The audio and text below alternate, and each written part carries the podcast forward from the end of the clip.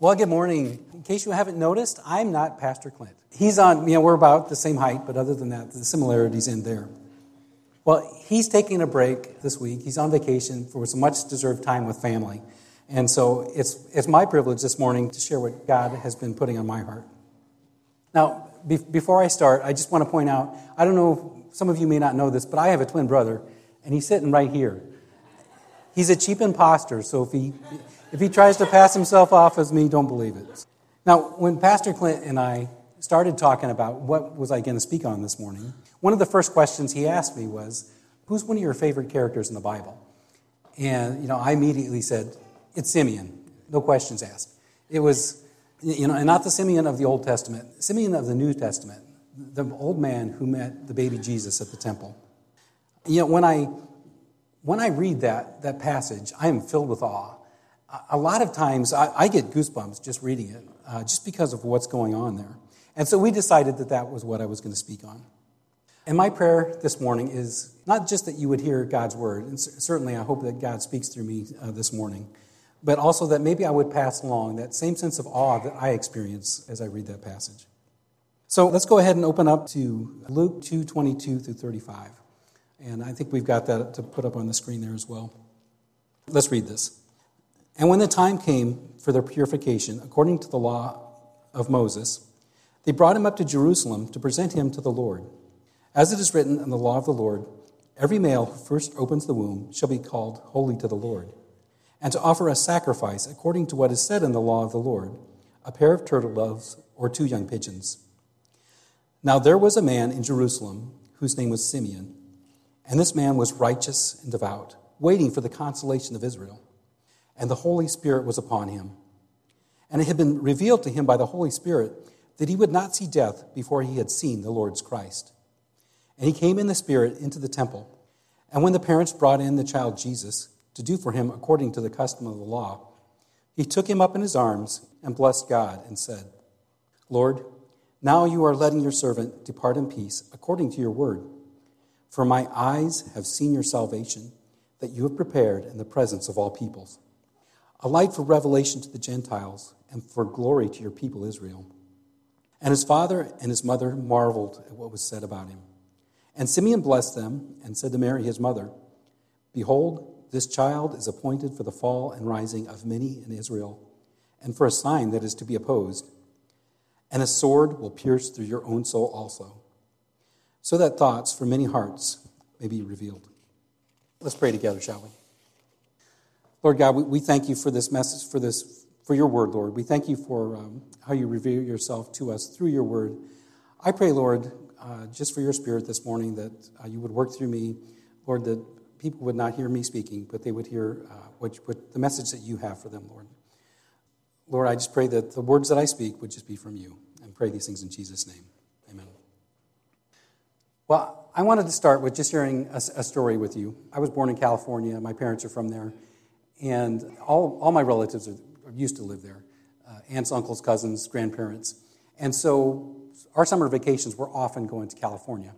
And we would take side trips. And one of those side trips was to Yosemite National Park.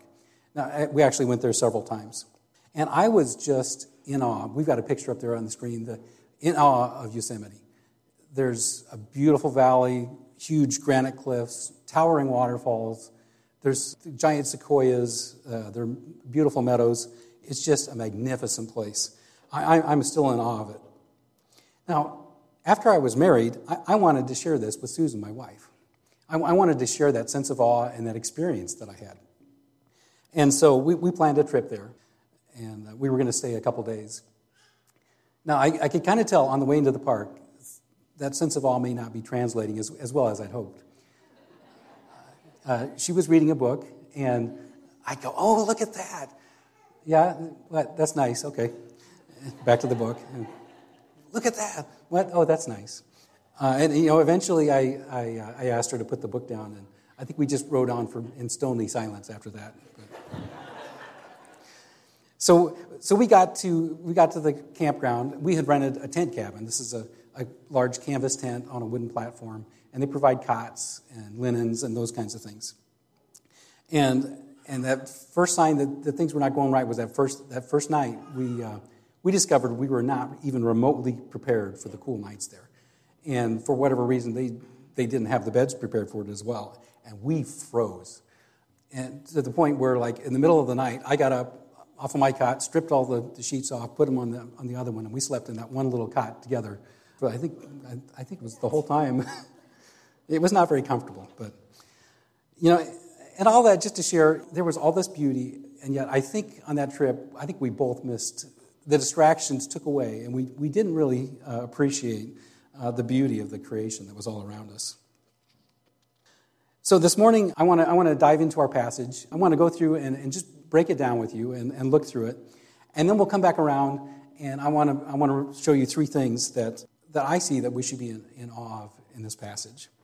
So, first of all, the, you know, just the circumstances. I, I think we're all familiar with uh, the story of the birth of Jesus. Caesar Augustus had declared a decree of the whole Roman world.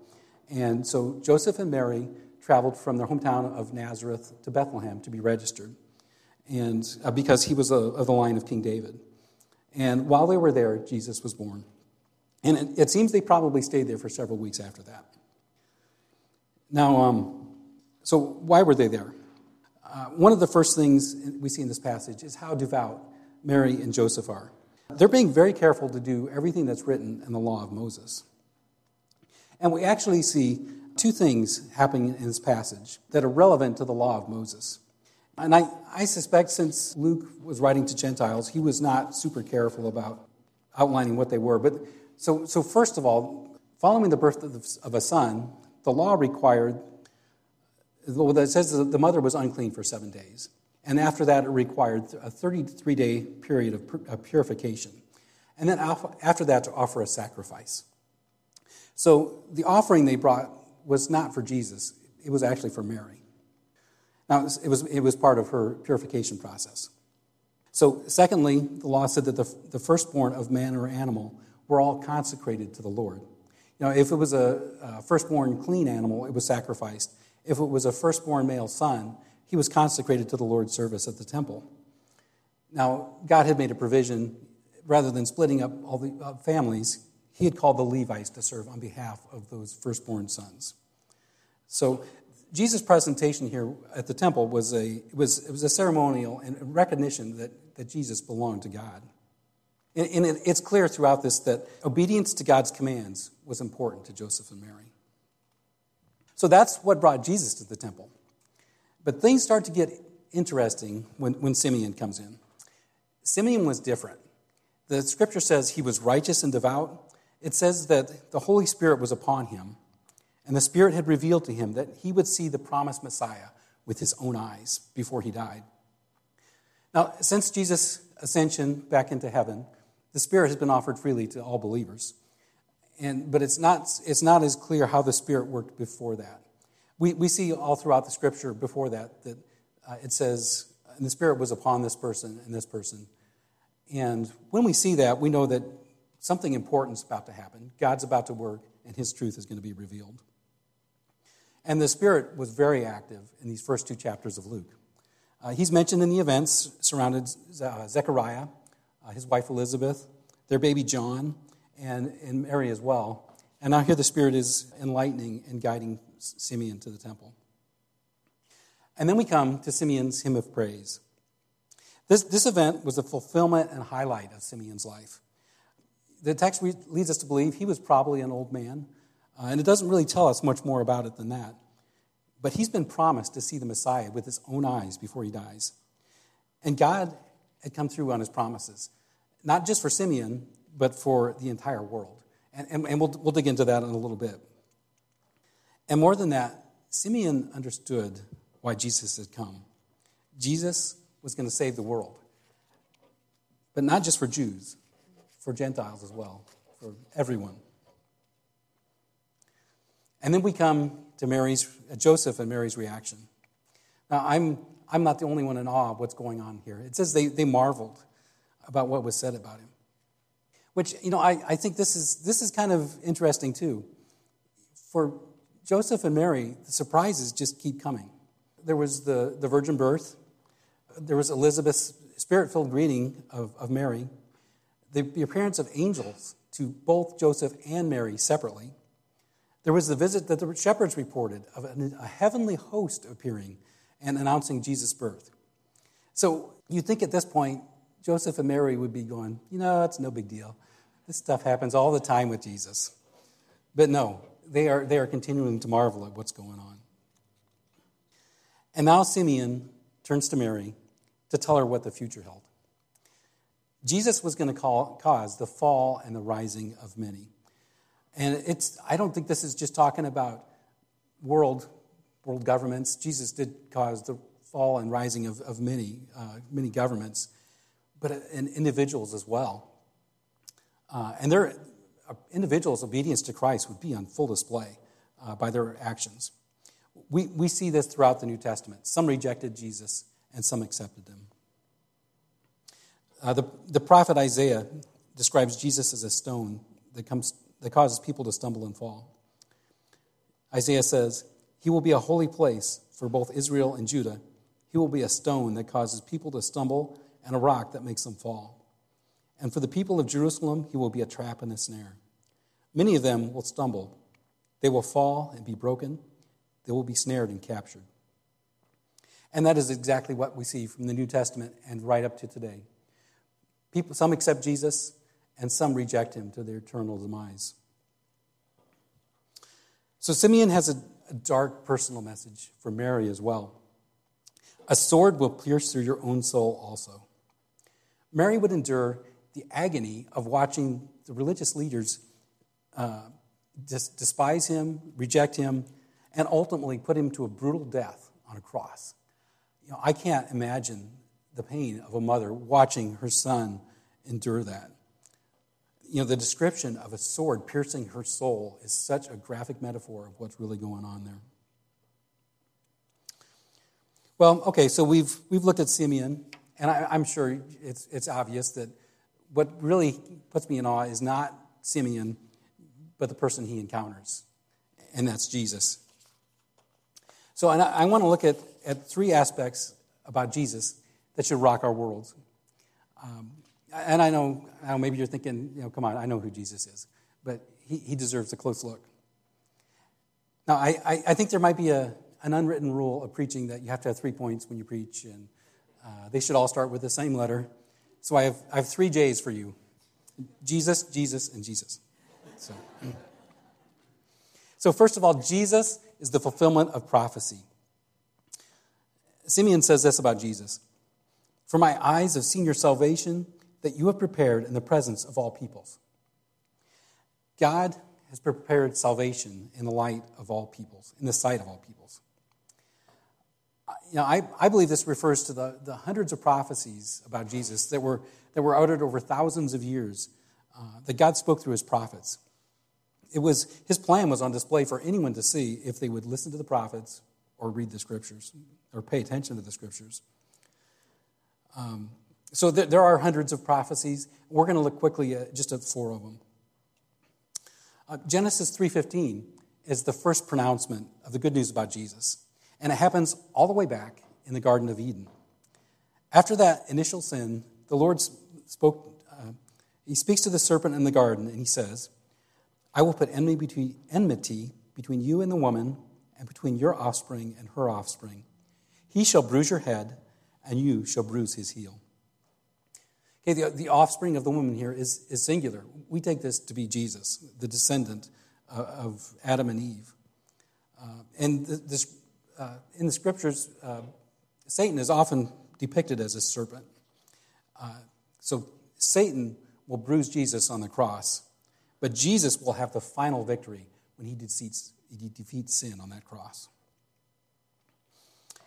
Now, 200, uh, I'm sorry, 2,000 years after Adam and Eve, God made a covenant with Abraham that's recorded in Genesis 12 and 15. It says, the Lord says, I will bless those who bless you, and him who dishonors you I will curse, and in you all the families of the earth shall be blessed. Now, in, these, in, these, in this covenant that God makes, he promises Abraham land, he promises more descendants than he could possibly uh, ever count, and we are included in, that, in those descendants. And he promises that he will be uh, a blessing to all the peoples of the earth. And that's who we are. We are recipients of that, of that blessing through Jesus. Now, a thousand years after that, after Abraham, God makes a covenant with King David. And this is recorded in 2 Samuel 7. Your house and your kingdom will endure forever before me. Your throne will be established forever. He's, he says that David's offspring will establish a kingdom that will last forever. And Revelation 11:15 gives us a, a, a, glimpse into the fulfillment of that prophecy. I don't think we have this on the screen, but uh, Revelation says, Then the seventh angel blew his trumpet, and there were loud voices in heaven saying, The kingdom of the world has become the kingdom of our Lord and of his Christ, and he shall reign forever and ever. Now, 300 years after that, after King David, along comes Isaiah. It's still 700 years before Christ. And he records these words about the Messiah For to us a child is born, to us a son is given, and the government shall be upon his shoulder. And his name shall be called Wonderful Counselor, Mighty God, Everlasting Father, Prince of Peace. Of the increase of his government and of peace, there will be no end on the throne of David and over his kingdom to establish it and uphold it with justice and with righteousness from this time forth and forevermore. The zeal of the Lord of hosts will do this. Isaiah proclaims that the child who would come would bear all of these wonderful titles. And, you know, here we see uh, indication of both Jesus' human nature and his divine, uh, his divine nature. So God speaks through the uh, through the prophets, or through various prophets, about Jesus for the next 300 years. And then suddenly God goes quiet. For the next 400 years, there's no word from the Lord. And the people of Israel wait for the promised Messiah. Okay, so Jesus is the fulfillment of prophecy. Secondly, Jesus is God incarnate. Now, the word incarnate simply means it's, it's God in human form. Jesus wasn't simply a man, he was fully human while, being, while remaining fully divine. Jesus experienced every part of, of human life. He had physical needs, uh, he aged, he expressed regular emotions, he learned, he even upset his parents. Uh, he died a physical death. He was human in every way except that he lived a completely sinless life. But he didn't stop being God when, when he was conceived. Uh, he, he is fully God and fully man. And, and this is one of the great mysteries of the Bible that I think, I'm not sure we really can truly appreciate uh, this side of heaven. We, you know, we, we know that fact, but we, can we really appreciate what that means to be God and man? You know, and, and the, the, Apostle John reminds us of all this in the first three verses of his gospel. In the beginning was the Word, and, and John makes it clear uh, a few verses later that uh, the Word is Jesus. In the beginning was the Word, and the Word was with God, and the Word was God. He was in the beginning with God. All things were made through him, and without him was not anything made that was made. He is fully God, the second person of the Trinity. He's eternal. Jesus is God incarnate. Okay, Jesus is the fulfillment of prophecy. Jesus is God incarnate. And, and third, Jesus is the Savior of the world. You know, I think Simeon got it. Uh, he may have had a special understanding of why Jesus had come into the world. Jesus was bringing salvation for everyone. You know, but, but what does that mean? Salvation from what? Well, first of all, we have to recognize that, that we've all sinned. Romans 3:23 says, "For all have sinned and fall short of the glory of God." We've fallen short of God's standard.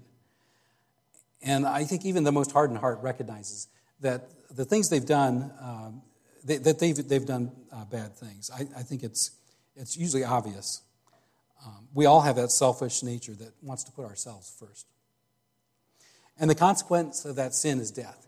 Romans 6:23 says, "For the wages of sin is death, but the free gift of God is eternal life in Christ Jesus our Lord.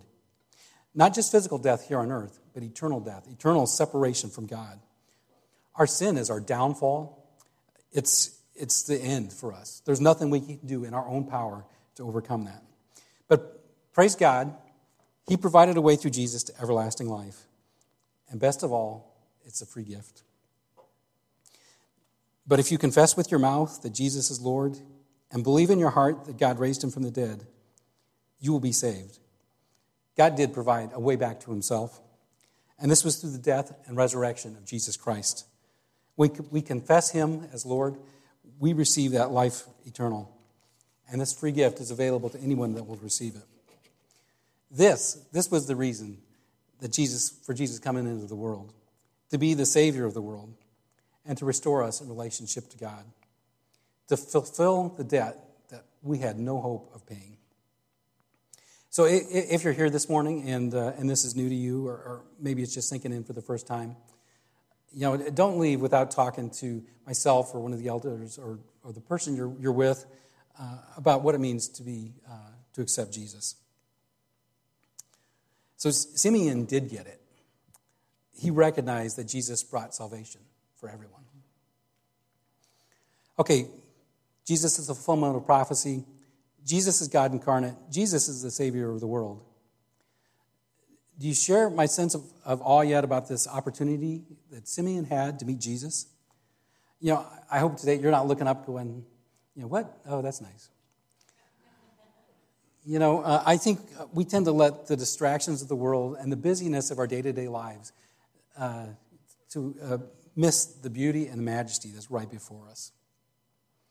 You know, how amazing would it have been to be Simeon, to hold the baby Jesus, to see that fulfillment of thousands of years of prophecy eh, fulfilled right there, to gaze into the very face of God to behold the, the King of Kings and the Lord of Lords, to see salvation at work for the entire world, and, and, and understand all that as you, as you gaze at Him. You know, we may not be able to hold Jesus in our arms, but we can certainly appreciate who He is and what He's done for us. Okay, so this, this brings me to the so what? You know, um, anytime, anytime we look at the scripture, anytime we read it, we need to ask ourselves, okay, what does this mean for me? What, what should I be doing? How does it impact me? And I, I have two takeaways for you this morning. You know, first of all, trust God and wait, faithfully wait on Him. You know, we, we get the impression that Simeon had waited a long time uh, to see Jesus. Certainly, the Israelites had waited thousands of years for him. Uh, and in this scripture, we see Simeon described as righteous and devout. We see Mary and Joseph faithfully obeying the law and, and fulfilling the commandments, the commands of Moses. You know, we, we ought to be doing the same thing. We need to be living righteous lives as we faithfully wait on what God has in store for us. You know, whether it's a, a small prayer that we're waiting on, or maybe it's the coming of the day of the Lord, uh, that is how we ought to be living. He is faithful. Uh, Paul, Paul, urges the, the people in 1 Thessalonians Christian brothers, we ask you, because of the Lord Jesus, to keep on living in a way that will please God. The, the next takeaway I, would have for you this morning is uh, just to meditate on Jesus and what God has done for us. Um, and, and that's how, that we ought to truly appreciate uh, everything He's done. You know, don't let the busyness of life distract or uh, take away from our time together with Him uh, in a quiet time or uh, what, whatever you do, daily being uh, close to Him, reading His Word and praying. Uh, and you know, and just a couple of suggestions. Read Hebrews Hebrews one. It's a short chapter. Read the whole book of Hebrews. It's all about Jesus and his his supremacy and who he is. Or uh, read read the Gospel of Luke. there's a, a, tremendous amount in any of the Gospels uh, pointing to Jesus. You know, so just spend time being in awe of, of what he's done and, and what he's worked in, in our lives. That's, uh, that's all I had for you this morning. Uh, if you would, let's, let's pray together. Lord God, um, we are thankful for your word. Lord, I'm, I'm thankful for a chance just to, to dig into this, even for myself. Lord, this, this passage about, uh, about Simeon uh, just it gives me goosebumps, Lord. Uh, just thinking of the experience that Simeon had to meet you, uh, Jesus, the, the Savior of the world, God incarnate, the fulfillment of those years of prophecy. Lord, I pray that um, in our daily lives that we would be uh, drawn to you, that we would see you and be amazed by, by what you do for us every day, Lord. Help us, Lord, to be focused on you. And we pray these things in Jesus' name.